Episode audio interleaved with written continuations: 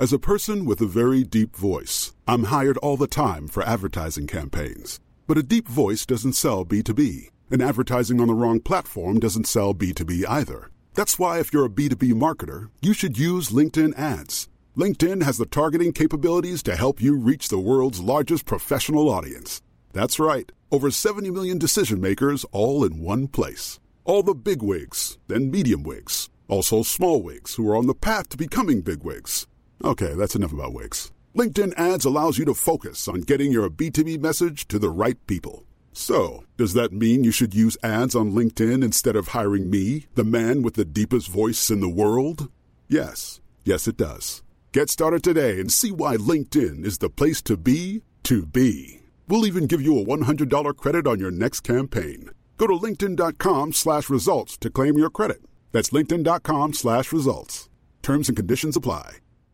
Want flexibility? Take yoga. Want flexibility with your health insurance? Check out United Healthcare Insurance Plans. Underwritten by Golden Rule Insurance Company, they offer flexible, budget friendly medical, dental, and vision coverage that may be right for you. More at uh1.com.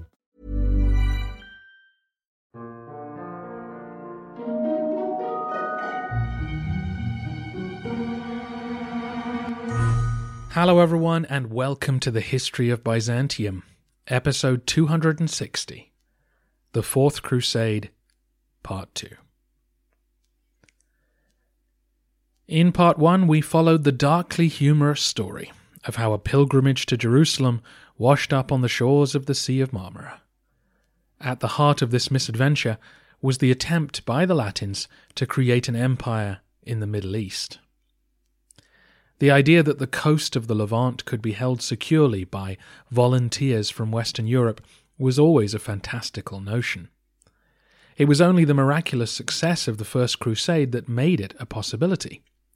If Outremer was going to survive, it would need a rich local patron to support it, and only Constantinople or Cairo were candidates for that role. By a series of twists and tortured logic, the men of the Fourth Crusade had ended up at the former rather than the latter.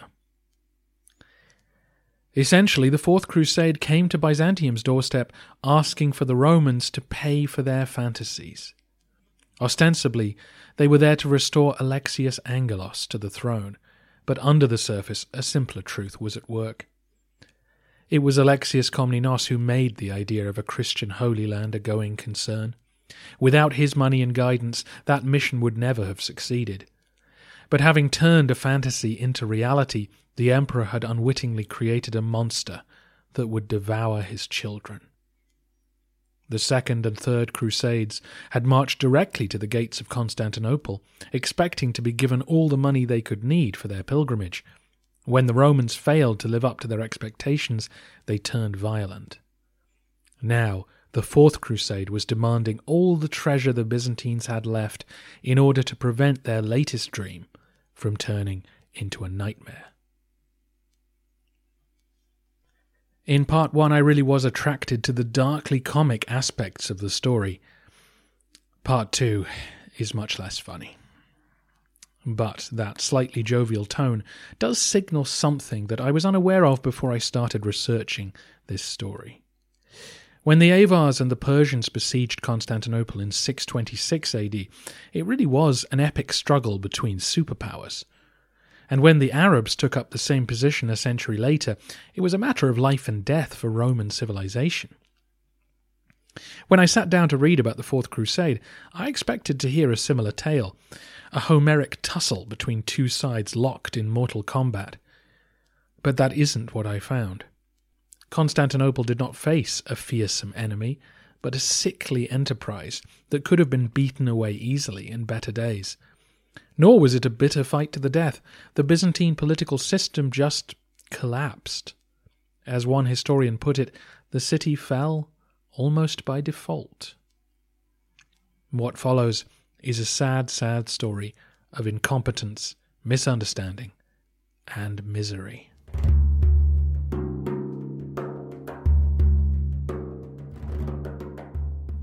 We left off last time with the Latins dropping anchor a few miles south of Constantinople.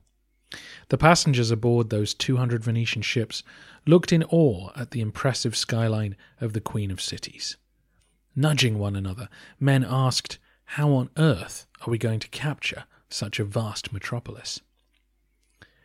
The question we need to answer is what had the Byzantines been up to while this storm was gathering?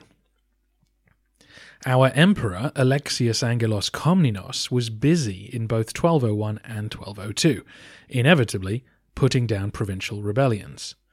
He had no spare time to make specific preparations while the crusade was assembling. But then, why would he? The Latins were planning on sailing directly for Egypt. They weren't going to come near Constantinople. They would, however, sail through Byzantine waters, and Pope Innocent had written to the Vasilevs about this. Innocent wanted supplies to be made ready at Corfu, Crete, and Rhodes, ideally for free, but friendly markets would be acceptable. The Pope was forceful in his letters to the Emperor, making it clear that ideally he wanted church union as well, something that Manuel Komnenos had worked on for many years. The pontiff also hinted that the Romans would suffer the consequences if they blocked the passage of this mission. For his part, Angelos Komnenos was super friendly without promising anything tangible. He would certainly make markets available for the Latins, but he wanted reassurance on one thing. He asked Innocent not to lend any support to his nephew, Alexius Angelos, who he knew was canvassing support in Italy. The pontiff replied that he had no intention of doing so. As far as the emperor was concerned, then, there was no reason for the Fourth Crusade to come to his capital. It was only when his nephew turned up at Dyrrachium in April 1203 with the Latins that the truth became apparent. Messengers would still have taken weeks to reach the Bosphorus, so the Romans only had about a month's warning that the crusade had been turned against them. This was very bad news, as it gave the government so little time to prepare for a siege. When the Latins arrived at Abydos, for example, they found the harvest being helpfully gathered in for them, while according to Choniates, the capital's defences were in a mess. He says the emperor did go around the land and sea walls, pulling down buildings which had been erected against them, and that he refurbished the twenty ships that now comprised the imperial fleet. But this was all pretty pitiful, he accuses Angelos Komnenos of being lazy and claims that he'd put his brother in law in charge of the navy, who'd been selling off imperial equipment to make a profit. As we discussed a few episodes ago, Choniates is very unkind to Angelos Komnenos, whose record does not speak of a lazy emperor. But clearly the navy had been run down. Just 18 years earlier, the Byzantines had sent a large fleet to retake Cyprus.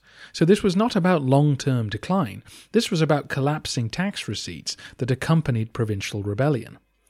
The navy was always the first to be defunded. The Romans never kept a big standing navy anyway, they would build fleets up when they needed them. And since the empire had treaties in place with Pisa, Genoa, and Venice, naval defence didn't seem to be a priority. As long as the Italians would help defend against Norman attacks, there was no sea-borne enemy in sight. Until there was. We have little in the way of detail about the army either. The Varangian Guard are regularly involved in what follows, and clearly plenty of other troops, native and foreign, were on hand to defend the city. But their poor performance speaks of low morale and political confusion at the capital. Remember that Alexius Angelos Komnenos had been elevated by a senior group of nobles who felt left out of the previous regime. But the emperor couldn't satisfy them all. He had to pick and choose from amongst them as to who would get the top jobs and marry into his immediate family. As we saw with the coup of John the Fat, those left out of the new settlement were not happy and were willing to overthrow the emperor. They were aided in these attempts by the people of Constantinople. The streets of the city were no longer entirely safe for the aristocracy. The pseudo mob bosses who controlled the guilds and merchants of the capital were not to be trusted. This all left the Vasilevs in a very vulnerable position, confined to his palaces, his tax revenues dwindling, usurpers lurking around every corner.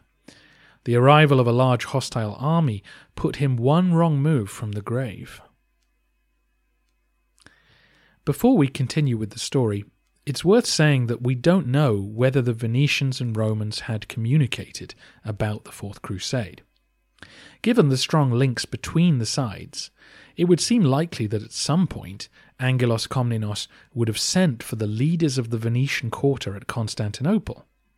News must have been trickling in from ships arriving on the Golden Horn. The Doge, Enrico Dandolo, had sent an embassy to the Bosphorus while he was wintering at Zara, but it had been intercepted by enemy shipping, and we don't know if he sent another. It's interesting that he sent one at all. Were his envoys going to warn the Romans of what was coming? Perhaps to give them time to raise enough money to pay the Crusaders off. This might have suited the Venetians well. They had no particular interest in Alexius Angelos, and by warning the Byzantines about what was coming, perhaps they could avoid having their privileges taken away if things went south.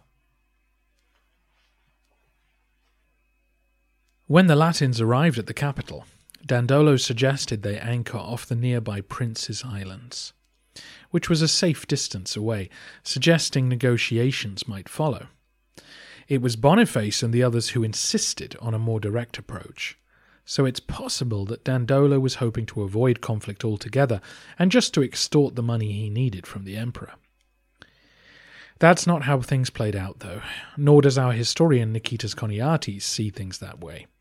He claims that the Doge held a grudge against the Byzantines because of Manuel's imprisonment of his countrymen thirty years earlier. As I mentioned last time, I don't think it was personal for Enrico, but the imperial point of view was clear. Only the Venetians could have planned and executed an attack on Constantinople, and so it must have been their idea all along. As I just hinted, the Latin leadership were not interested in negotiation. They had convinced their men that restoring Alexius Angelos to the throne was their duty, if they accepted a huge bribe to leave, it would undermine their argument that this was suitable work for men on pilgrimage. So they sailed up the Bosphorus and made camp at Chalcedon, directly opposite the capital.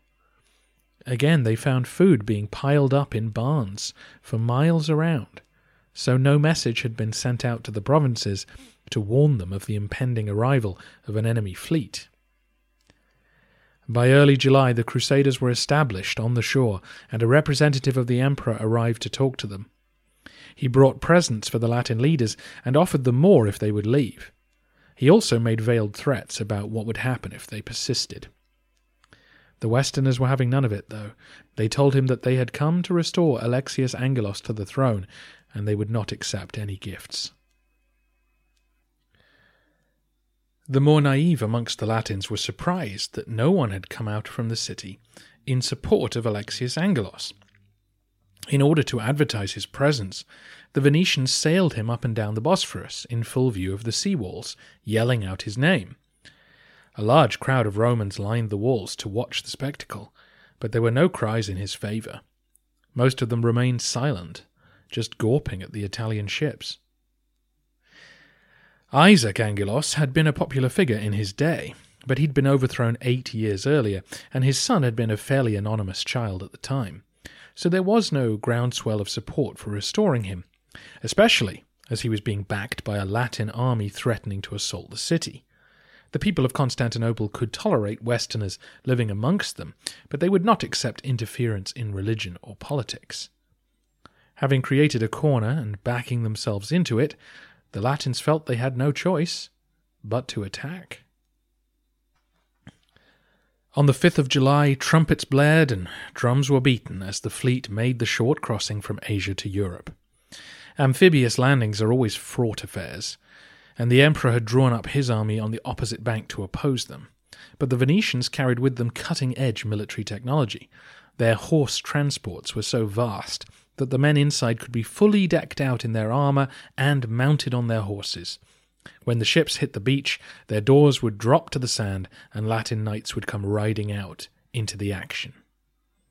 Despite peppering the armada with arrows, the Roman troops broke and fled at the sight of a Latin cavalry charge, their crossbow bolts bouncing off the armour of the onrushing Frenchmen.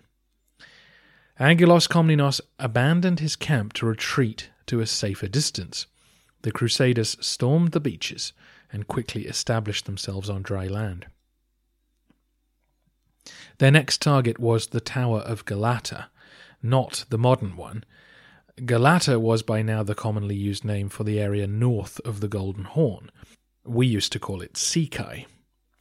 A large tower sat on the shoreline. Its strategic purpose was to hold one end of the great chain which blocked the entrance to the Golden Horn. The Latins surrounded it and made camp there that night. Angelos Komnenos tried to catch them unawares. He sent troops across the Horn in darkness to cause panic, but despite initial success, the Latins soon overwhelmed them. Men ran for the safety of the tower, but this was a mistake, as the Crusaders closed in on them before they could shut the gates. The tower fell that morning, and with it, the chain guarding the Golden Horn. If you need a reminder, the Golden Horn was the inlet of sea to the north of the city, a unique geographical feature which allowed Constantinople to be surrounded on three sides by water. Not only did this make the city more defensible, but the waters of the Horn were placid, unlike the churning currents of the Bosphorus and the Sea of Marmara. This made the Horn a superb port, but also the ideal spot to attack the city from, since its calm waters allowed ships to maneuver up to the sea walls. Needless to say, no enemy had ever seized the Golden Horn before. The Romans had always kept it locked up tight. The fall of the Tower of Galata was a major tactical breakthrough for the Latins. The following day, the rest of the fleet sailed into the Golden Horn, much to the shock of the inhabitants of Constantinople. The twenty ships of the imperial fleet were quickly smacked aside, and the Latins were able to land and make camp on the Galata side of the inlet. We have to stop and ask why the defense of this vital waterway was so anemic. Why didn't the Emperor put up a better fight? Why wasn't he prepared to stay put and battle for longer, given how important it was? I think the most vital thing to bear in mind throughout this story is that neither side imagined that Constantinople would ever be sacked. This was not like facing the Avars or the Arabs. The enemy were not threatening to wipe you out or enslave you. The Latins were here to back a candidate for the Roman throne, and so events played out like a traditional Byzantine civil war. As we've seen many times, these civil wars were almost like modern elections the usurping general brings his army to the Theodosian land walls and, quote, campaigns there, hoping that someone inside the city will open the gates for him, essentially electing him, choosing him over the incumbent emperor. If no one did, then these conflicts were usually settled with one battle, and even then not a bloodthirsty slugfest, but again more like a, a noble competition, a joust. When the going got tough, one side would rout, abandoning their leader, who was forced to accept that he'd been defeated. God had made his judgment, and the loser would offer his neck to the winner, hoping that he would keep his head intact and only lose his eyes. An actual siege of Constantinople was rare because it was so pointless. No besieging army could ever force their way in. So far, my analogy holds. Angelos Komnenos opposed the Crusaders as they landed, but when the going got tough, he fled for the safety of the city. Standing and fighting to the death would be pointless. You don't stand and face down a Latin cavalry charge unless you have to. And if you can hide behind the Theodosian walls, then you don't have to. The emperor saved himself and hoped that the Latins would run out of food before he did. But what about the navy and the Golden Horn? That changed things, surely. I can already hear some of you asking, what about Greek fire? Why not fill the horn with every ship you can find and burn them all? As I mentioned earlier, the government had let the navy run down, which was incompetent but understandable given the collapse of the tax base. I imagine the expertise needed to operate Greek fire did exist, but it may well have been viewed as a waste of time in the face of a 10 to 1 disparity between the fleets. I also wonder if there may have been a reluctance to act on the part of the Byzantine fleet. Why fight for an emperor who is on his last legs? Why go out to set fire to fellow Christians and almost certainly die doing so when this is just a civil war? There's also an issue that no one addresses in our sources, and that's the role of the merchant fleets who were harboured along the Golden Horn. There were, of course, hundreds of vessels there, many of them Italian. Amalfi, Genoa, Pisa, and Venice all had quarters along the Golden Horn. Was there fear that these sailors would turn on the Romans during the fighting? Or were there attempts to recruit them? Most likely these people were just confused and anxious. Some were enemies of the Venetians, some friends. All were Christians who knew that men who'd taken the cross were under papal protection. The capture of the Golden Horn is ultimately what doomed Constantinople, and it's a sombre sight to see it fall so easily. Beyond the incompetence and the poverty of the government, it was also the normality of seeing Latin troops involved in a Roman civil war that allowed it to happen. The Byzantines had been employing Westerners to fight for them for two centuries now. It had become so commonplace that they don't seem to have recognized the arrival of a huge Latin fleet as the existential threat that it was. That attitude, that sense that the Westerners were not the real enemy, but merely a tool to be used, has been a consistent theme throughout the Komnenian period. Here, Alexius Angelos Komnenos decided not to risk his army in a pitched battle. He surrendered the north bank of the city instead, hoping that he could defeat the Latins another day. The problem was, of course, that inside the city the sight of Venetian ships prowling the Horn completely undermined the emperor. No god favoured Vasilevs would allow an enemy fleet into imperial waters. The whispers that maybe he should be overthrown turned into open conversation. The two sides eyeballed one another for the next four days and prepared for another confrontation.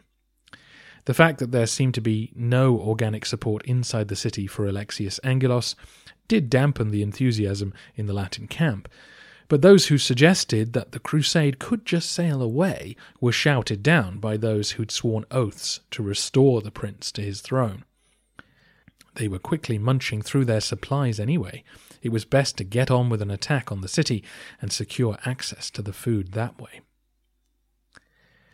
The Romans had destroyed the Vlachernae bridge that crossed the Horn to the north of the city, but the Latins were able to rebuild it within a day and crossed over on the 11th of July. Again, Angelos Komnenos failed to do anything about this. With their supplies running low, he could have made life as uncomfortable for the enemy as possible and might have driven them to the negotiating table. But whether it was excess of caution, inexperience, or incompetence, the emperor allowed the Crusaders to establish a camp opposite his position. The Vlachernai Palace was in the northwest corner of Constantinople, defended by a very high wall, but not the famous triple walls that covered the rest of the city.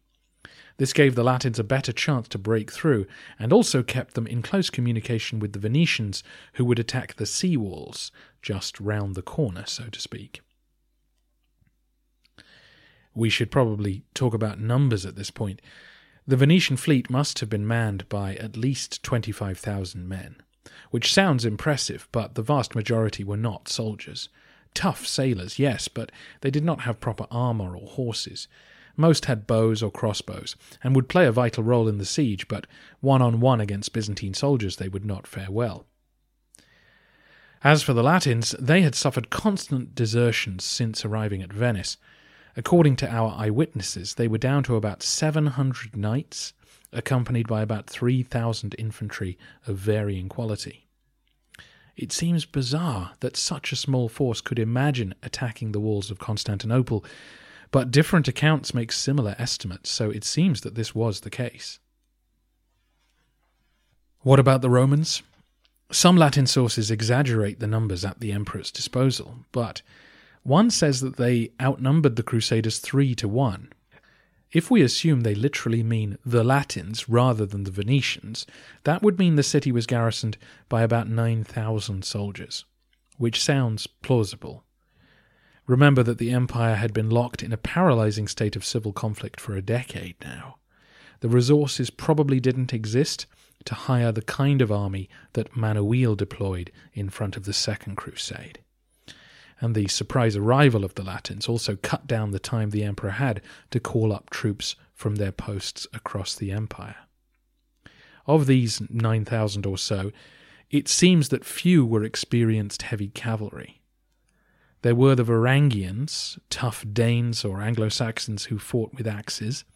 There was the Byzantine nobility who fought on horseback, but not in the full armour of a cataphract and there were various mercenary cavalry units and lots of infantry. It was a force perfectly capable of defending the city from an assault from the land, but could they defend the city on two sides? Few of these men would ever have faced a naval attack, and the city's sea walls were far less intimidating than those on the landward side. They were literally less high, and obviously were just one line of walls, it was never deemed necessary to build a triple line of walls facing the sea. There was always the population of Constantinople to call upon for extra bodies. The city was a teeming mass of people, several hundred thousand strong.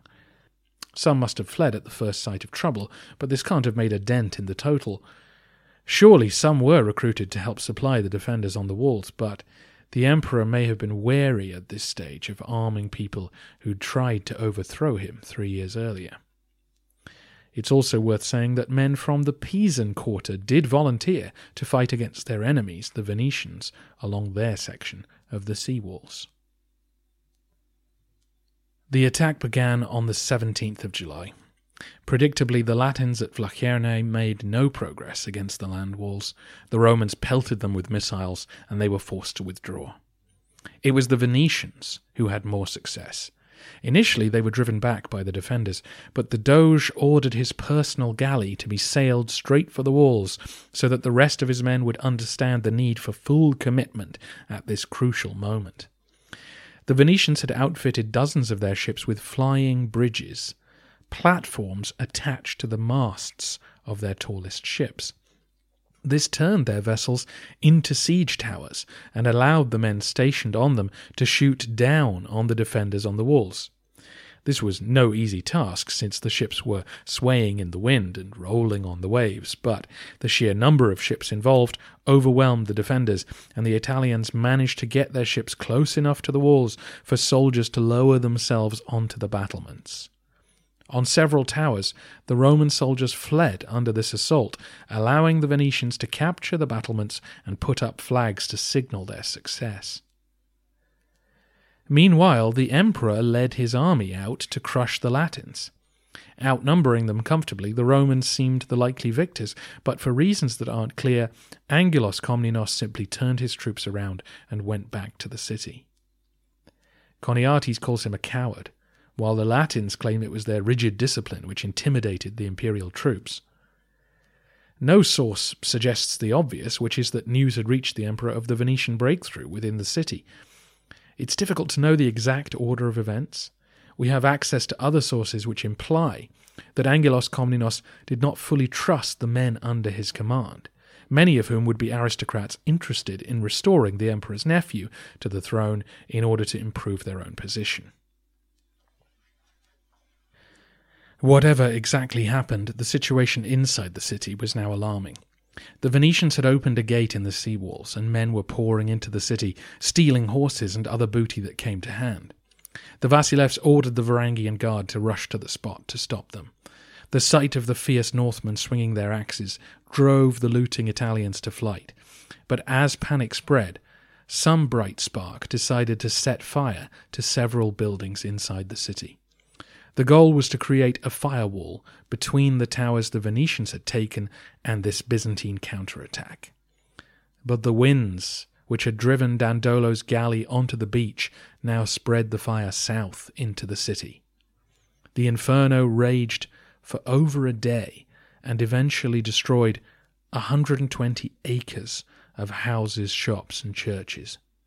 Only the famous hills and cisterns of the city prevented further damage from being done. I've put up a map of the various fires which engulfed Constantinople during this siege at the website and on social media. Alexius Angelos Komnenos marched through the streets to observe the chaos unfolding around him. The fire blazed in multiple directions. Venetian flags flapped in the breeze along the sea walls, and the people were running scared from the flames. Many began to scream abuse at the Vasilevs for allowing this to happen. Understandably, under the circumstances, Alexius decided to abandon Constantinople. It was this act that condemned the emperor in the mind of Nikitas Choniates, amongst many others. There clearly is a case to be made that leaving the city in its hour of need was an act of cowardice unworthy of an emperor. But remember, he did not think he was leaving the city to be sacked. The Venetians were not sending more men through the gates yet. They would wait for tomorrow. Clearly, the emperor was about to be overthrown. His own relatives were plotting against him, planning to hail his nephew as their rightful ruler in order to put a stop to the Latin attack. Angelos Komnenos, in the minds of the Crusaders, was a fratricidal oathbreaker who was fair game for a gruesome death. So we can hardly blame him for wanting to avoid that fate. By leaving, he may also have spared the rest of his family from being tainted by his cowardice, since in his absence he could be safely blamed for all the ills of the city and his relatives quietly sidelined. I know it seems mad that with the enemy literally inside the gates, an emperor could see the situation as better off without him, but the idea that Constantinople would never be sacked was clearly a widespread belief. The city was so vast that even when the Venetians broke through the gates, most people in the city didn't notice. Citizens were still eating and shopping at the other end of the Mese. This was still viewed as a civil war. The Latins were just another mercenary army being used by a Komnenian prince. If Angelos Komnenos had abandoned the city when the Arabs or Avars were around, I'd be condemning him as a selfish traitor.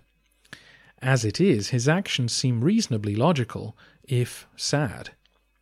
I suppose the truly selfless thing would have been to commit suicide, but the morality of that in the minds of Byzantine Christians was not so simple.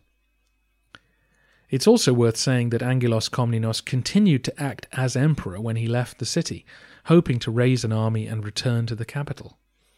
Whether that's commendable or not, I don't know, but I find it hard to be too harsh given the impossible position he found himself in.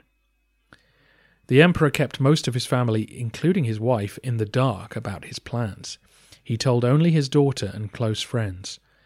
They gathered up a thousand pounds of gold and fled in the night. They headed north to the Black Sea coast, evaded detection, and made their way to Adrianople. Alexios Angelos Komnenos was about fifty years old when he left the city and had ruled the empire for eight years.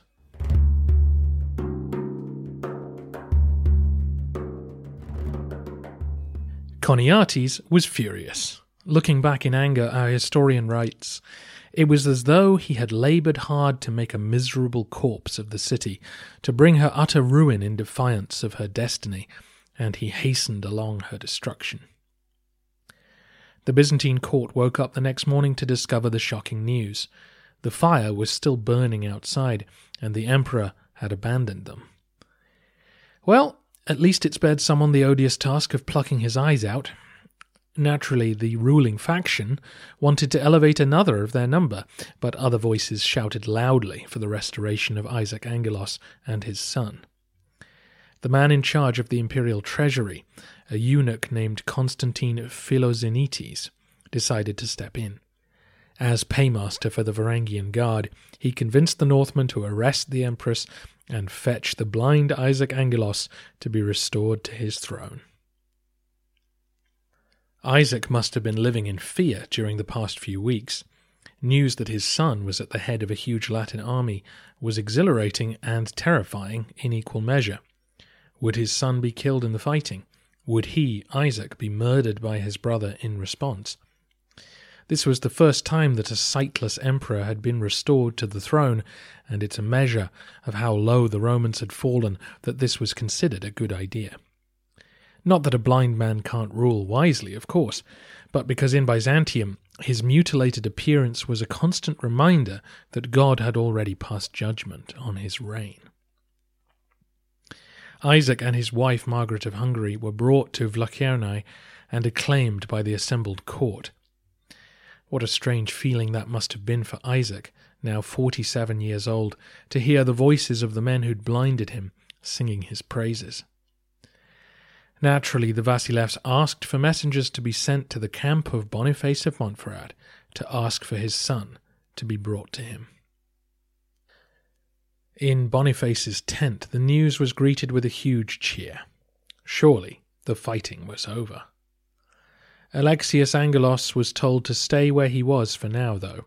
Instead, a Latin delegation was dispatched to Vlachernae to make sure the terms of the deal Alexius had made were spelt out to the Romans. After being greeted by the assembled court, the delegation were ushered into a private room where Isaac could hear what they had to say. Not for the first time in this story, the look on someone's face when told a staggeringly high number was key to the drama. Isaac winced when the envoys spelt out the promises which his son had made. He must have known that, in their entirety, they were impossible to fulfill. But what choice did he have? He gave his word that he would honour his son's promises and then signed a charter to that effect. The war was over. For now. Prince Alexius Angelos now entered the city. He must have been on an absolute high. How proud would his family be that he had engineered their restoration? Eh. Initially, the mood was joyous. All the leaders of the crusade were invited to a huge banquet at the Vlachernae Palace, where there were speeches thanking them for restoring the Angeloi to their rightful place, and men who'd been shooting at each other the day before now drank each other's health. You can see in the bonhomie of this scene why no one on either side imagined this to be a real all out war. Over the next week, the mood in the Crusader camp was as good as it ever would be. They were encouraged to move back across the Golden Horn to avoid appearing like an occupying force, but there they found markets open to them. Gifts and supplies flooded in, and the locals happily fraternized and sold them their wares. The pilgrims' faith was restored they had supported a God appointed ruler, and here was the success to prove it. On the 1st of August, St. Peter's Day, chosen to indicate the unity of the Church, Alexius Angelos was crowned emperor. It was a happy day. Soon afterwards, the new Vasilevs emptied the treasury into the open hands of his allies. About a hundred thousand coins were found, which was a great start. The outstanding balance from the original deal between the Latins and Venetians was settled immediately. Another large payment covered the Venetians for this diversion, and the rest went to the Latin leadership, who were able to pay donatives to their men and settle their personal debts with Dandolo. Lots of people wrote home with glad tidings, and the leadership each wrote to the Pope to justify their actions. Inside Constantinople, though, the mood was quite different. The city was still smouldering from the huge fire which the Venetians had started. Thousands of people were homeless and either had to leave the city or beg for help. The people were not thrilled with their new emperor. Alexius Angelos had brought the Venetians here. He was as responsible as they were for this mess. It didn't help that his tax collectors were busy at work either. Up in the palace, Choniates and other senior officials made it clear that there was no money left. The Romans were 100,000 silver marks short of what they owed, and there was no way of getting it. In desperation, the Angeloi began melting down ecclesiastical ornaments. They tried to keep this quiet, but of course, many people found out. And Choniates writes with fury about the sacrilege of it all. It's easy for us to say that the gold adorning Byzantine churches was just precious metal, and surely the priority here was to pay off the Latins. But to the Roman people, this was vandalism that could bring God's judgment down on them. Historian Michael Angold is the most insightful writer about events within Constantinople. He points out that when Angelos Komnenos left the city, the people of Constantinople and the elite also went their separate ways. The nobility now spent their time appeasing the Crusaders, stripping the empire of its wealth to feather the Latin nest, while the ordinary citizens of the capital stoked a burning hatred of the occupying army who were extorting them. The Latins insisted on demolishing a 300 foot section of the sea walls to make sure that the Byzantines didn't renege on their promises. Those sailing past could now see directly into the large, soot scorched section of the city. It was a standing scar on the landscape, reminding everyone that this conflict was not finished yet.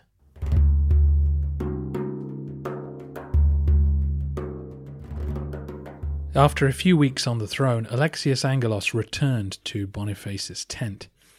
The new Vasilevs had become friends with the Marquis and his men over the past year, and he now confessed to his patron that he feared he would be murdered if the Latins ever left.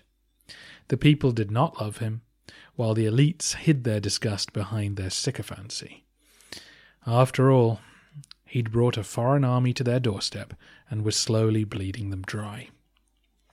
The deadline of the 30th of September was now approaching, at which point many of the pilgrims would be free of their obligations and could leave. Angelos told the crusade leaders that he would not be able to pay them all he owed by then. He offered them more money that he didn't have to stay for the winter. He argued that the reason he wasn't raising enough money was that his uncle had set up shop at Adrianople and was collecting the revenues of Thrace there. If the Latins stayed around and helped him recover those cities, then he'd find the money to settle his debts.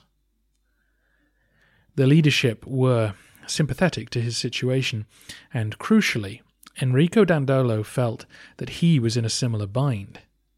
The Doge knew that Alexius was right, that the young emperor would be overthrown if the Latins left, as would the Venetian colony on the Golden Horn.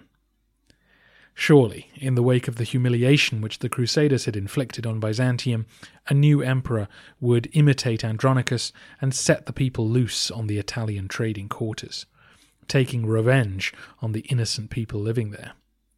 The treaty between Venice and Byzantium, patiently negotiated over the decades, would be torn up. What if, Dandolo may have thought, he then failed to take Egypt as well? What if the Venetian fleet was lost at sea? The Doge would have single handedly destroyed Venice's entire economic position in one fell swoop.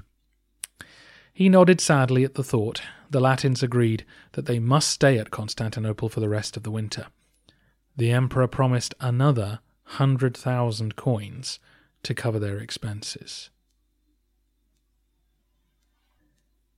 As you can imagine, the rank and file pilgrims were not happy at yet another delay.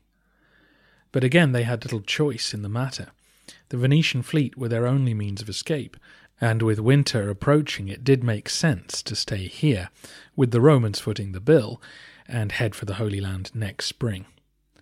Doubtless some threw up their hands and found ways to escape, but the bulk took lodgings in Galata and hunkered down.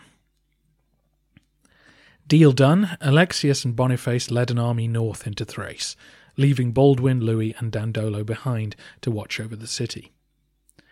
As soon as the emperor was over the horizon, trouble broke out.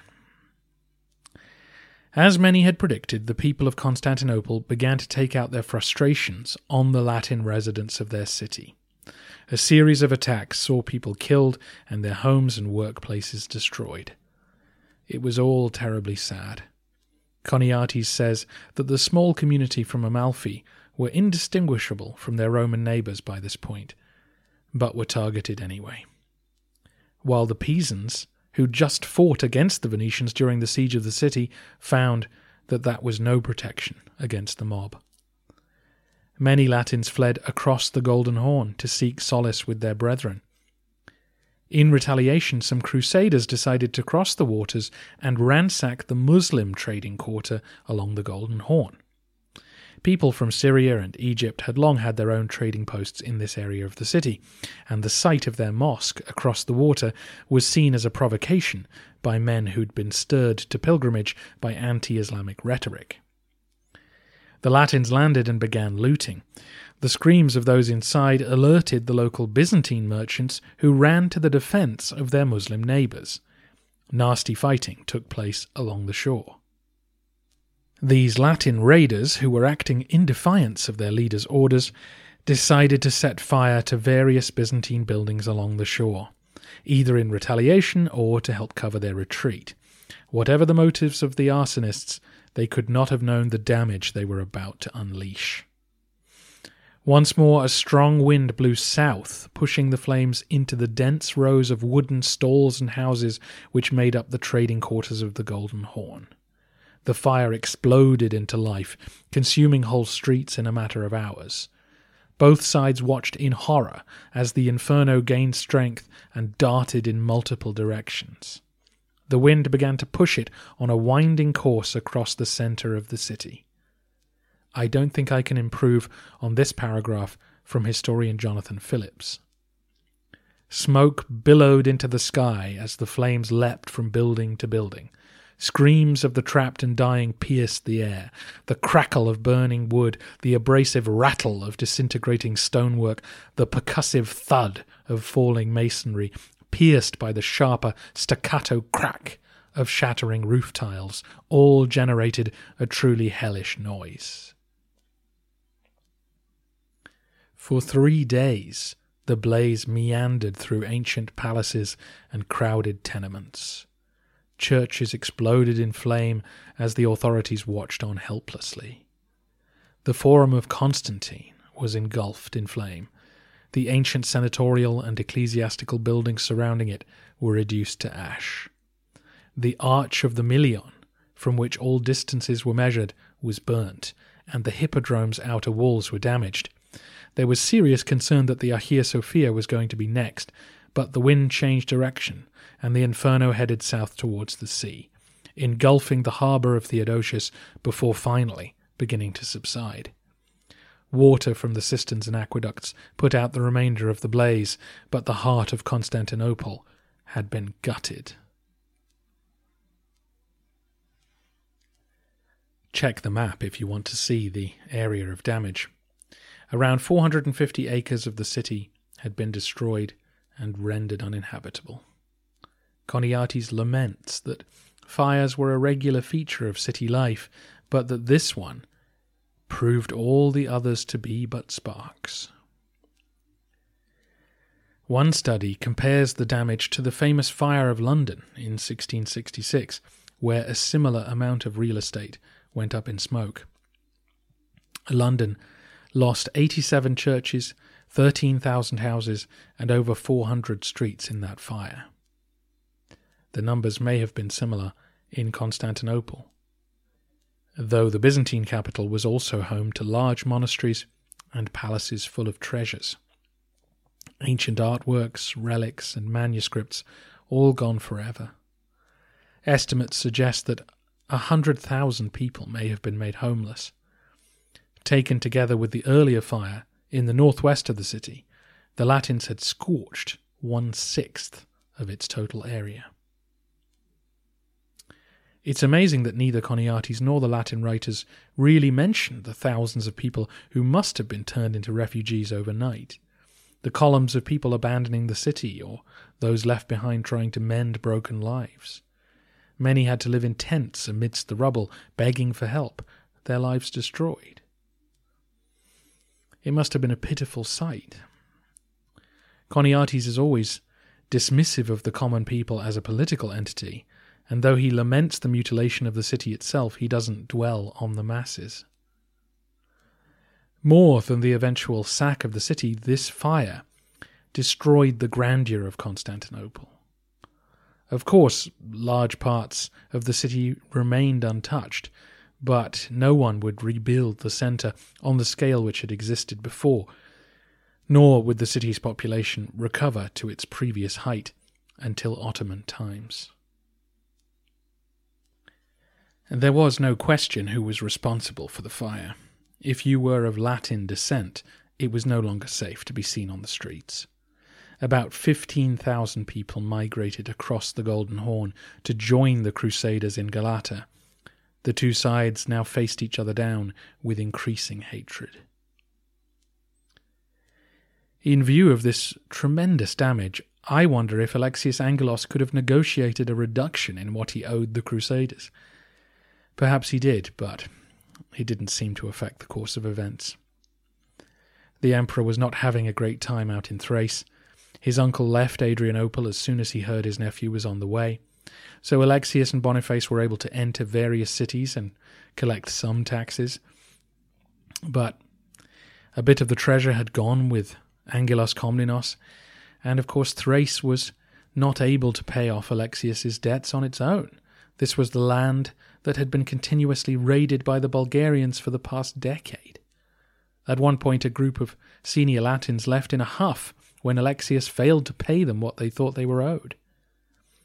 The Vasilevs returned to the capital in November 1203, deeply anxious about how he was going to pay his allies. And that was before he saw the state of the city. The mood was filthy. After the shock of the fire, the Romans had rebuilt the section of the sea walls that had been pulled down. The people in court were agitating for Alexius to break ties with the Latins. But even if he could get rid of them, he would still be a hated figure in their absence. Angelos had to keep them around until he could secure his position. So he went back to confiscating wealth from his enemies and the church. But with each passing day, the pressure grew. As winter began to bite, the Crusaders assaulted the countryside. They considered it their right to rob suburban monasteries and mansions now that the regular payments from the emperor had begun to dry up. Bands of young men from the capital would arm themselves and go out to try and defend the local people. They exhorted Alexius to join them, but of course he couldn't. Alexius was being pulled in different directions. He would often socialize in Boniface's camp, but the Byzantine court were urging him to end his visits. An oration survives from the 6th of January 1204, given at the Vlachernae Palace, praising the emperor. But within its flowery compliments, the poet cajoled the emperor to discipline the Latins. Let them not grow wanton, but because they, restoring the Lord Emperor, have fulfilled servants' roles, let them be bent to servile laws. Within the forms and manners of an ancient Roman tradition, we get a real glimpse here into the calcified ideology of the imperial court. They were at this point virtually holed up in the palace, an island of peace and prosperity, caught between the burnt out husk of their city and an enemy army, and yet they refused to truly appreciate the predicament they were in. How exactly could Alexius bend the Latins to his will? The Venetians still controlled the Golden Horn, and the Byzantine elite didn't seem to realize how determined Dandolo was to both collect his debts and protect his trading position at the capital. By this point, Alexius had simply stopped paying his allies. There was little else he could do to raise money. He begged Boniface to be patient and give him more time, but when the emperor failed to stop local Byzantines from launching attacks on the Latin camp, it seemed clear that there had been a permanent change in relations. The Crusade leadership sent a delegation to Vlachernae to clarify the situation in front of the entire court, the envoys demanded that the emperor fulfill his sworn obligations or face the consequences. In a barbed comment about perceived Byzantine treachery, the speech ended with the line, For we have never acted treacherously. That is not the custom of our country. It was a laughable statement, given how the Fourth Crusade had reached this point, but it remained the Latin contention that it was the Byzantines who broke their agreements. Naturally, it caused uproar in the room. The Roman court was used to hearing deeply respectful entreaties to God's vice-regent. This barely veiled threat was considered offensive. The envoys escaped unscathed, but war was one step closer to resuming. Enrico Dandolo asked for a personal audience with Alexius shortly afterwards. The two met on the shore of the Golden Horn, but couldn't reach an agreement. The Doge supposedly said, Wretched boy, we dragged you out of the filth, and into the filth we will cast you again. It was difficult for the Latins to believe that Constantinople was out of money. None of them had ever seen a city so large and so wealthy. When they eventually sack the city, they will of course extract more cash from its buildings than Alexius Angelos had promised them. They did this by melting down ancient statues and pulling apart church furnishings that were lined with precious metals. I know some of you will wonder why the Romans didn't dig deeper to find the money they needed to get rid of the Latins.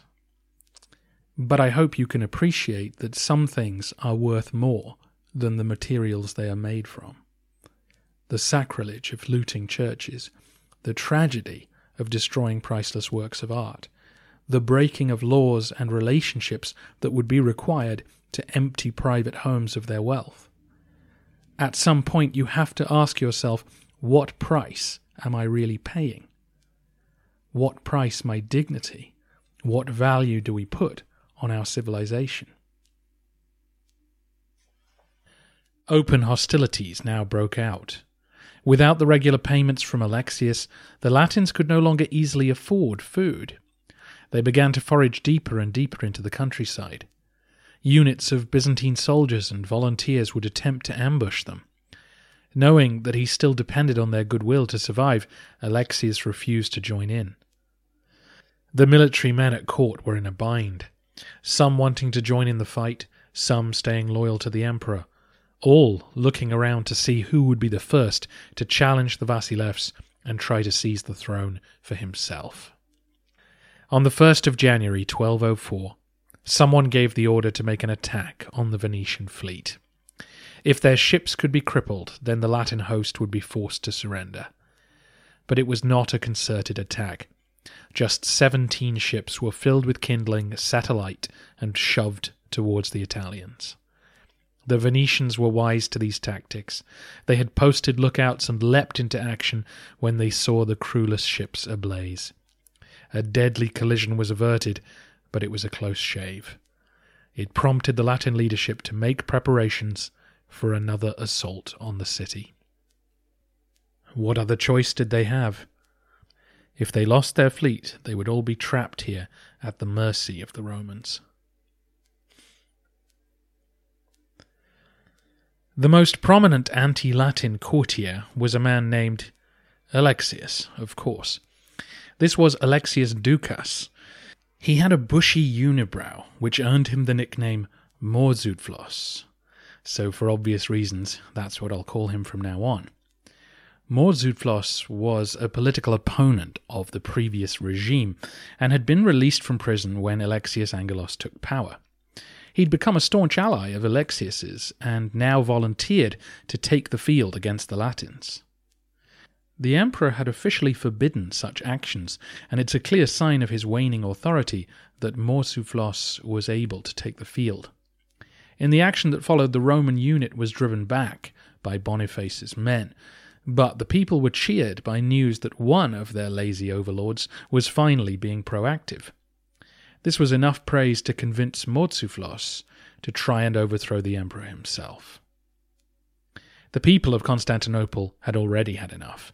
By late January, with war looming, they gathered in the Hagia Sophia, intent on elevating their own candidate, as they had done with Isaac Angelos twenty years earlier.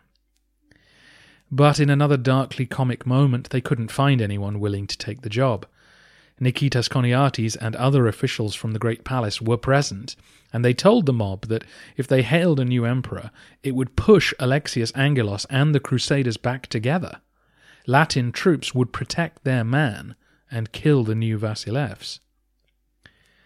After three days of debate, the crowds insisted, and a young nobleman named Nicholas Canavos was elevated to the purple.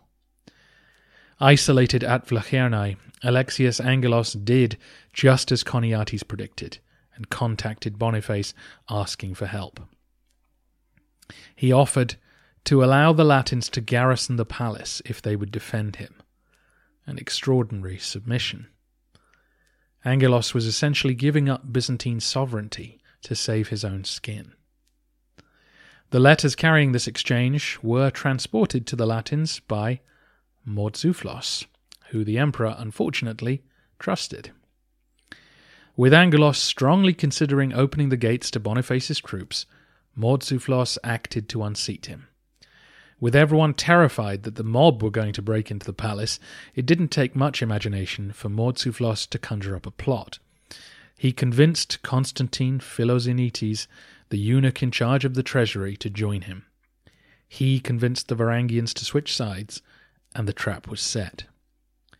Mourtzouphlos rushed to the emperor's bedroom in the small hours of the 28th of January and told him that the mob were at the gates. He rushed the sleepy Vasilevs out to the safe embrace of the Varangians, who put him in chains and led him off to prison. Alexius Angelos was 22 years old and had been emperor for just over five months. I hope it was worth it.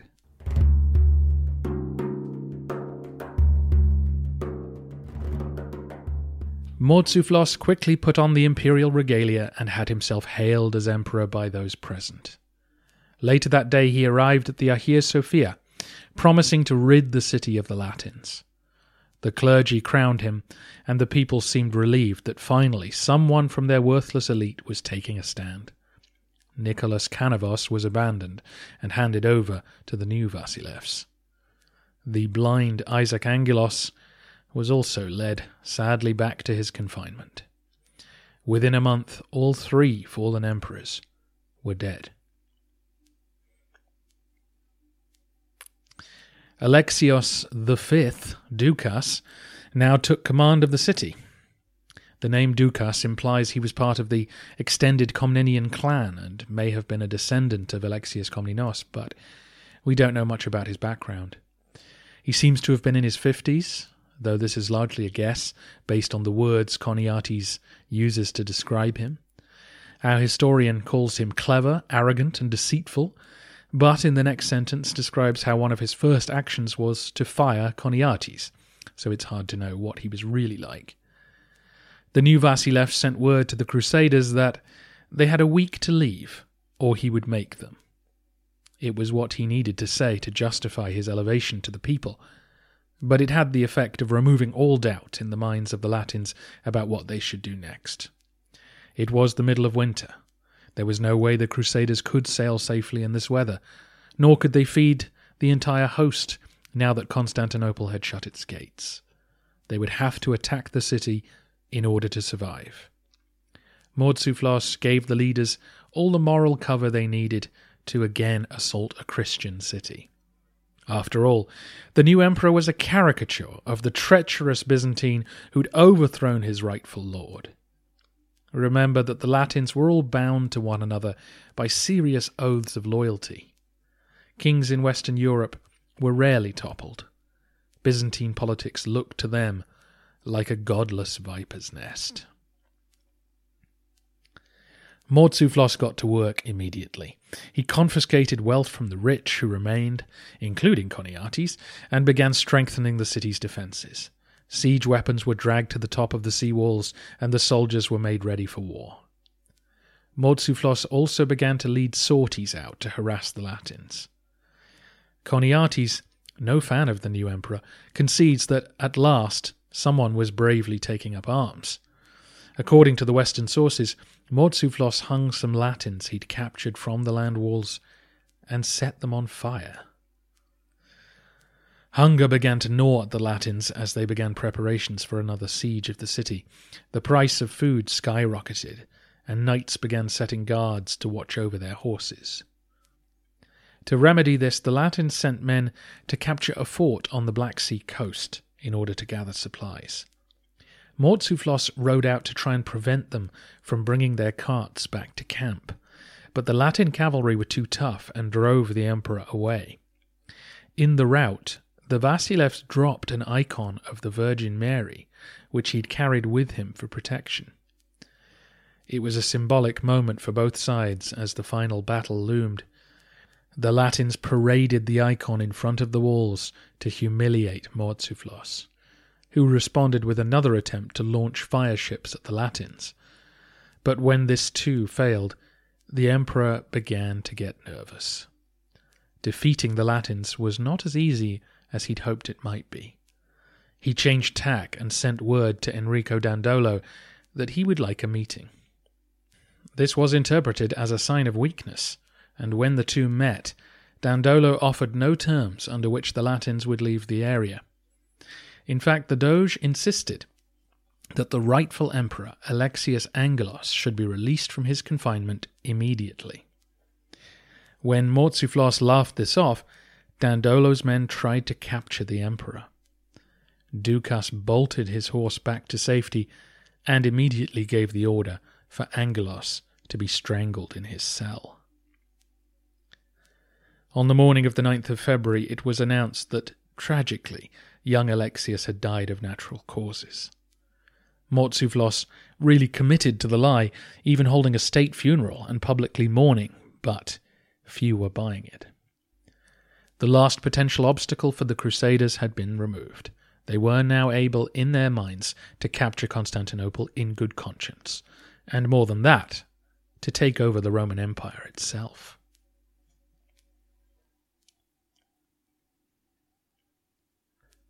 For a long time, I struggled to fully understand this decision. After all, why would any of these men want the hassle of taking over Byzantium? Why wouldn't they just sack the city, secure the supplies they needed, and then move on to Egypt? I now understand that the key factor for the Venetians was their trading position within the Byzantine Empire. Dandolo could not afford to allow a native emperor to be put in power. A new Roman ruler would take revenge on them, and would find willing accomplices in the Pisans and Genoese. But what about the Latins? Why did Boniface and Baldwin and the rest care about dividing up the empire? Obviously, there is ambition and greed to think about, but I think they recognized that they were never going to make it to Egypt. Not with this army. Their numbers had dwindled to the point where they would be annihilated on the Nile. But they were very committed to leading a glorious crusade, and so the capture of the Roman Empire for the papacy became their new cause. They would each gain lucrative lordships and would impose Catholic unity on this part of the world. Hopefully, that would win the Pope's favour, and they could then use these new resources to help Outremer. These debates and discussions took a few weeks to sort through. Naturally, the Venetians did the hard administrative work of devising solutions on how best to divide up Roman territory. After all, they knew the empire intimately, whereas to the Latins it was all just foreign soil. I'll discuss this in more detail in the future, but the main points were that the whole crusade would stay together for another year in order to secure their hold over the empire. Once Constantinople had fallen, all the spoils were to be divided equally between the two sides, that is, after the Venetians were paid in full for their services. Then a new emperor would be elected by a committee of six wise men, and if a Latin emperor were chosen, then the Venetians would elect a patriarch, and vice versa. Another committee would then divide the empire into fiefs and assign them to those present. Crucially for the Venetians, no citizen of a state at war with Venice would be admitted into the empire. This would allow Dandolo to shut the door on the Pisans and Genoese and potentially create a monopoly on trade all the way from the Grand Canal to Cyprus. Meanwhile, the priests present went around the army and explained that by murdering his king, Mourtzouphlos was an enemy of the faith and was causing a schism with Rome. The Pope had, of course, written to the leaders of the Crusade forbidding them from attacking Constantinople, but again this was suppressed, and some priests knowingly lied about this to the rank and file. Instead, they promised them that absolution for sin would certainly be granted to anyone who died scaling the walls of the Roman capital. The agreement was signed in early March, and preparations began in earnest to capture Constantinople. The attack didn't begin until well into April, which means Mourtzouphlos had a couple of months in which to try and disrupt their preparations, but we hear nothing about that, which suggests that, like Angelos Komnenos before him, he felt he had more to lose by trying to stop them than he did by hiding behind the walls. As Michael Angold argues, this is about political collapse more than Constantinople lacking the resources to fight. If the Romans truly understood that their city was about to be sacked, surely Mourtzouphlos would have led a volunteer army of thousands of men ready to die for him. But instead, the people were seen as a threat, just as the aristocratic soldiers that he could have called upon were viewed as rivals for power. The Romans were weak and divided, while the Latins were united in purpose. Their mission may have been a self serving, largely political farce of a pilgrimage, built on lies and drenched in sin, but it was more effective than the broken Byzantine political system. As the two sides gathered for a final showdown, it was morale which decided the contest. The Latins knew that the only way to survive and save their souls was to make it over those walls, whereas every Byzantine had doubt in his mind doubt that the man commanding them was their rightful ruler, doubt about whether those around them would really fight to the death to save the city, maybe even doubt that a Latin takeover would be the worst thing in the world at this point. At least, it would put an end to the war.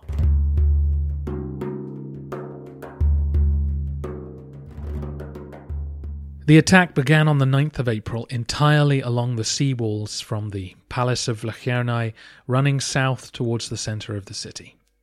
The Venetians reinforced their flying bridges with vinegar soaked hides to absorb the impact of Byzantine artillery and prevent them catching fire.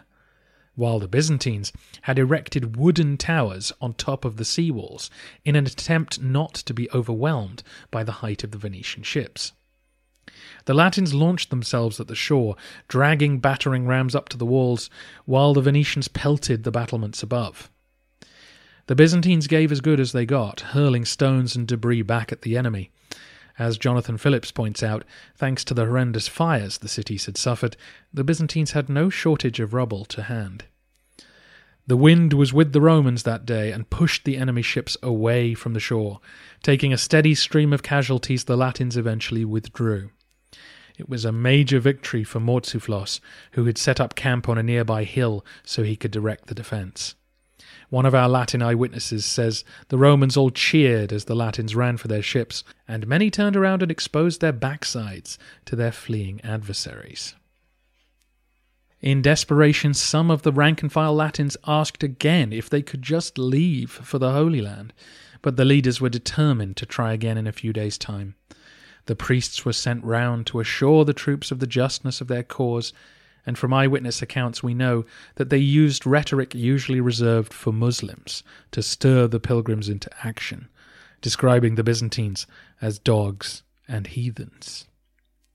The clergy also ejected all the prostitutes from the camp to purify the army before their next attempt to slaughter their way to absolution. The Venetians tweaked their technological tactics. They had seen that even their flying bridges were now insufficient against the jerry rigged wooden towers which Mourtzouphlos had erected on the sea walls.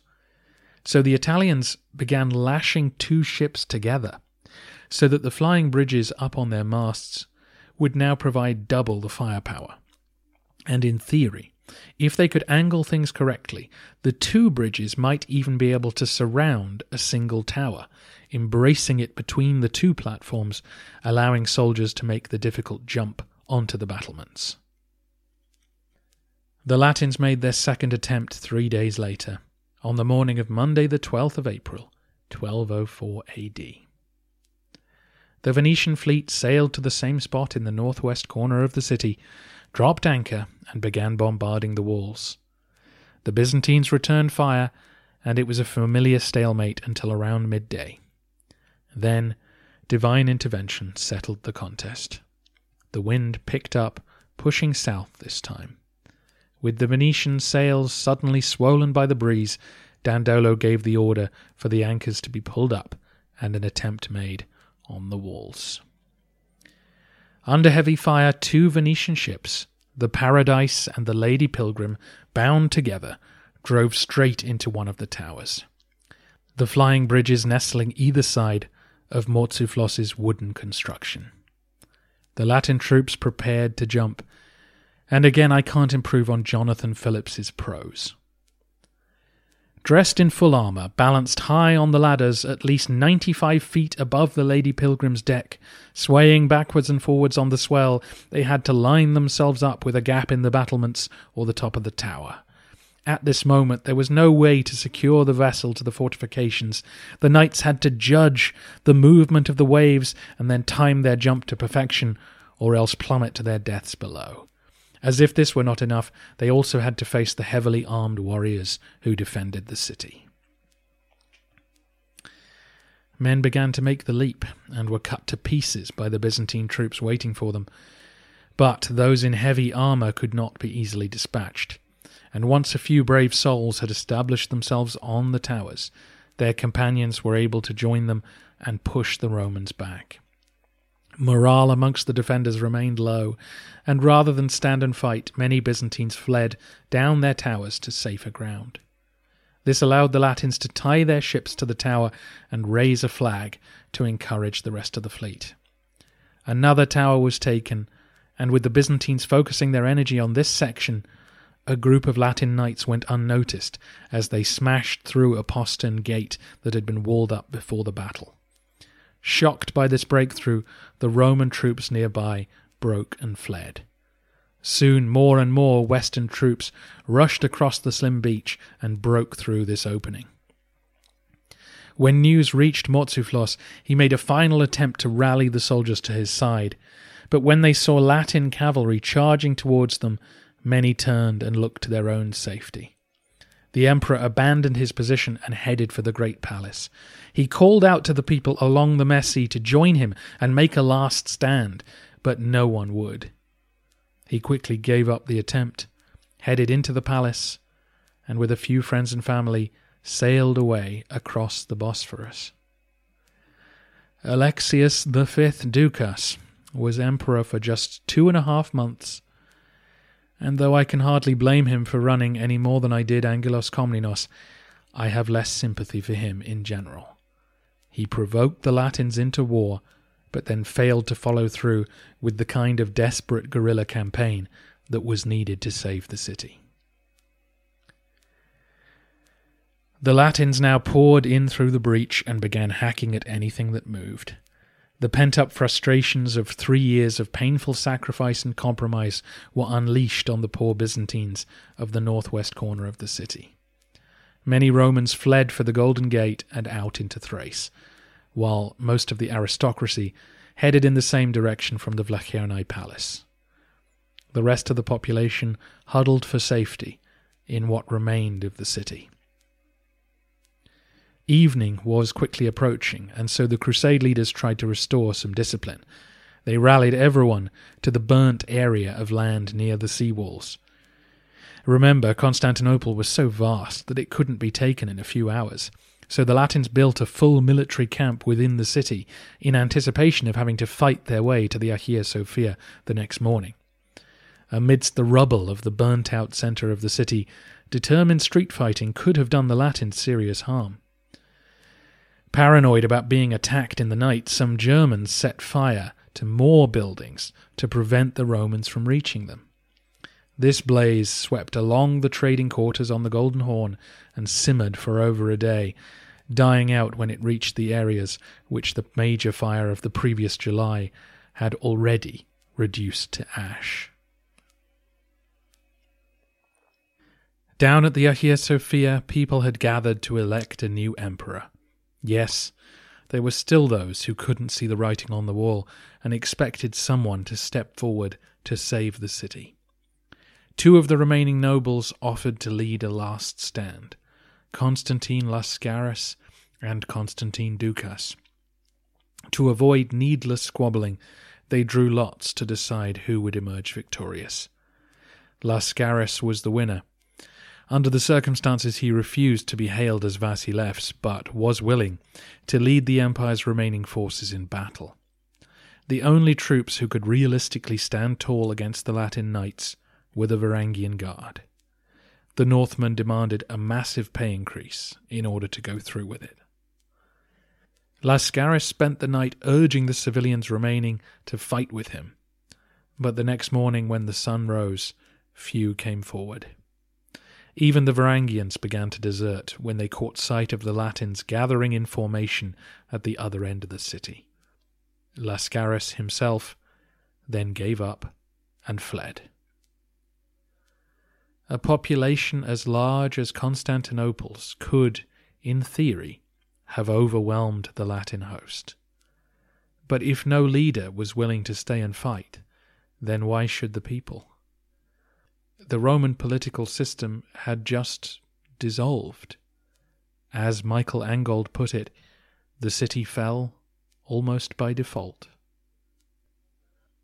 Despite the political class melting away, those in authority still could not conceive of a world where the Roman order did not exist, and still did not view the Latins as a true enemy.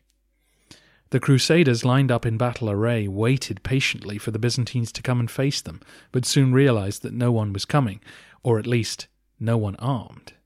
A procession arrived, peopled by the clergy of the city. The priests, in their finery, carried crosses and icons. They were attempting to show their conquerors such honour that they might save the rest of the city from the sack. Some of the Varangian guard followed behind them, hoping to find a new employer. The leading clergyman approached Boniface of Montferrat. Given that both of his brothers had held the rank of Caesar, it was only natural to see him, the leader of the crusade, as the new emperor. Perhaps he would accept their acclamations and save his city. But once the surrender was formally accepted, the Crusaders pushed the clergy aside and sprinted in every direction. The wealthiest city in the known world was wide open, and it was time to get rich.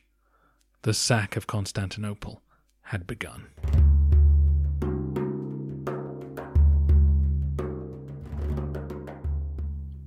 As the mass of pilgrims and Venetians began kicking in doors, their leaders moved quickly to secure the two palaces.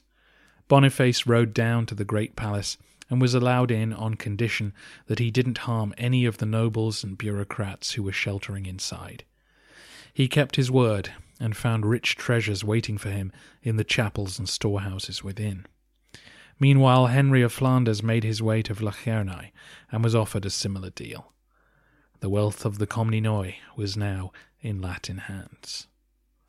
Across the rest of the city, mansions and palaces were picked clean, Churches were ripped to shreds, and eventually the ancient metal statues which decorated the hippodrome and public squares, some of them over a thousand years old, were tossed into furnaces in order to mint coins. The sack of the city is an episode in itself, and so I will pull the camera away from this sad scene and we'll discuss it in detail next time. Contrary to what you may have heard, though, the sack of the city was actually a somewhat restrained affair. Of course, there was killing and brutality, I'm sure, but by the standards of medieval warfare, it was tame stuff.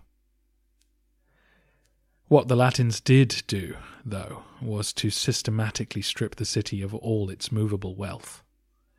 The loss of all that precious metal is what brought an end to the Roman Empire as any kind of power on the world stage.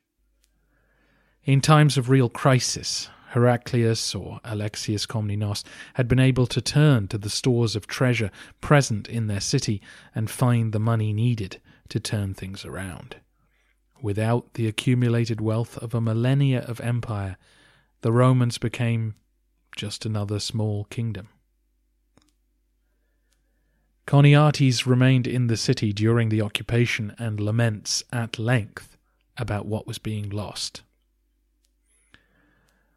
O city, city, eye of all cities, universal boast, supramundane wonder, wet nurse of churches, leader of the faith, guide of orthodoxy, beloved topic of orations, the abode of every good thing, O city, that hast drunk at the hand of the Lord the cup of his fury.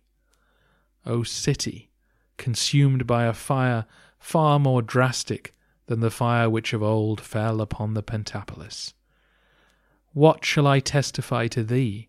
What shall I compare to thee? The cup of thy destruction is magnified. He was well aware that what had happened was the fault of the Romans as much as the Latins. O prolific city, once garbed in royal silk and purple, and now filthy and squalid, and heir to many evils, having need of true children. Not that he spared the Latins his rhetorical fury. In truth, they were exposed as frauds. Seeking to avenge the Holy Sepulchre, they raged openly against Christ and sinned by overturning the cross with the cross they bore on their backs, not even shuddering to trample on it for the sake of a little gold and silver. By grasping pearls, they rejected Christ, the pearl of great price, scattering among the most accursed of brutes the All Hallowed One. He casts Constantinople as the mother of the Roman people. When shall the time come for thee to gather thy children from the four winds to which we have scattered, even as hens which love their chicks gather them under their wings? And now we cannot freely gaze upon thee, face to face, nor joyously cling to thee as to a mother, and openly pour out for thee a libation of tears, as many as the eyes wish or can, but flying cautiously around thee like sparrows whose mother and source of nourishment has been taken captive, and whose nest has been scattered to the winds, we emit piteous and mournful cries, expelled far from thy nesting places, hungry and thirsty, shivering in squalor, often close shorn because of lice, our souls wasting away because of our afflictions. We are no longer able to find the way back to our homes in the city, but roam far and wide like fickle migratory birds. Choniates would soon be forced to search for a new home, a story we will pick up next week. His lament is full of political rhetoric, but the sentiment is undoubtedly real. The fall of Constantinople was a tragedy, a desperate tragedy for the Roman people. The heart of their civilization had gone up in flames. It wasn't just the loss of great works of art or precious manuscripts. It was the revelation that God did not support them any more. Often on this podcast, I'm so keen to pull back the superstitious elements that have crept into the histories that I don't emphasize the importance of the supernatural to people's worldview. Constantinople had never been sacked. Enemy troops had never set foot on its streets. For over 800 years, it had stood as the greatest city in the Mediterranean world. Only the love of the divine could explain such an astonishing record. That record proclaimed other truths to the world that the relics which the city housed really did have power and that the men who ruled that city must have been guided by God.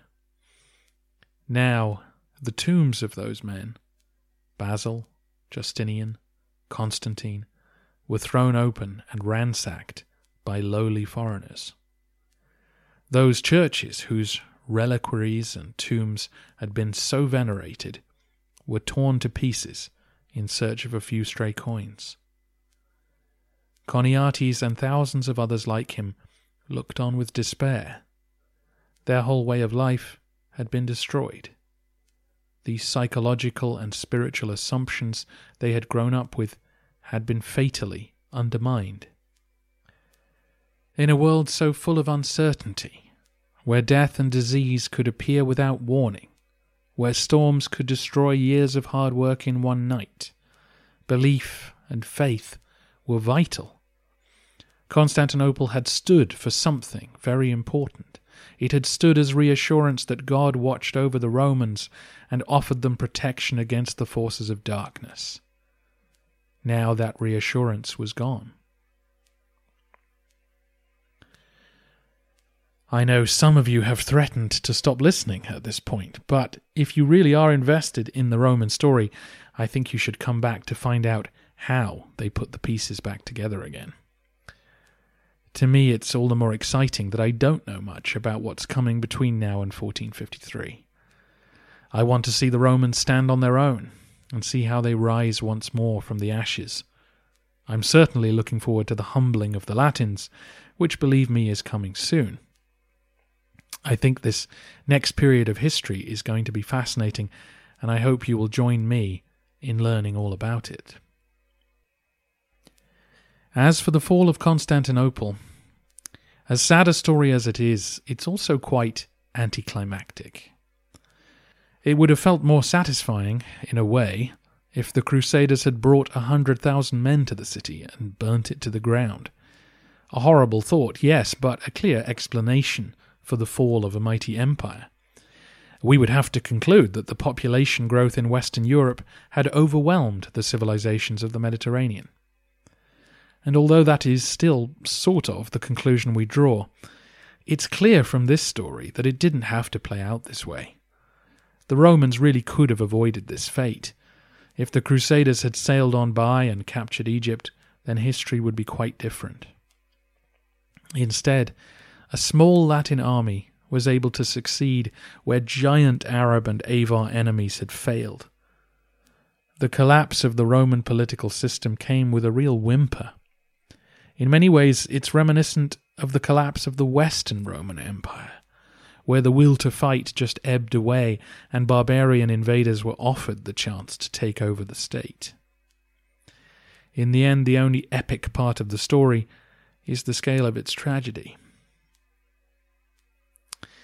Part of what makes the fall of the city feel so regrettable is that the Latins did nothing with it. They did not establish a new civilization as the Ottomans would. Instead, they let the husk of Constantinople rot for half a century, ruling as they did in Outremer, at a distance, their administration always understaffed and underfunded. Ultimately, I don't think anyone really benefited from the Fourth Crusade. In the long term, the Venetians did grow significantly in power and influence, but in the short term they found that by destroying the Byzantine state they had eliminated their best customer. Profits plunged, and it took decades before they were back to the level they had enjoyed in Manuel's day.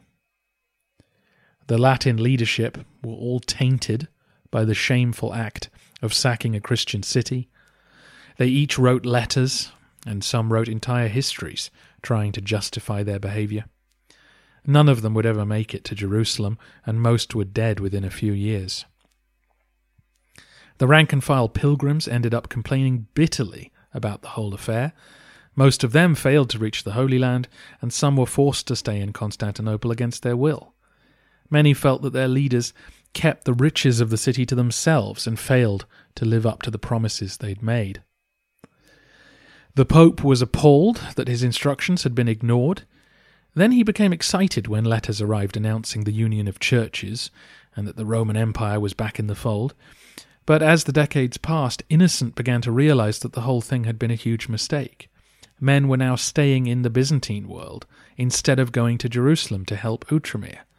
And eventually he concluded that trying to force the Orthodox to become Catholics was a bad idea.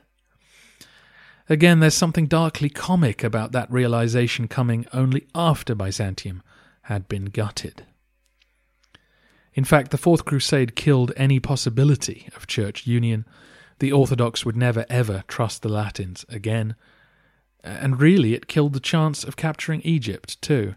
Though further attempts on the Nile were made, they lacked the numbers necessary to succeed. The Fourth Crusade had somewhat discredited crusading itself.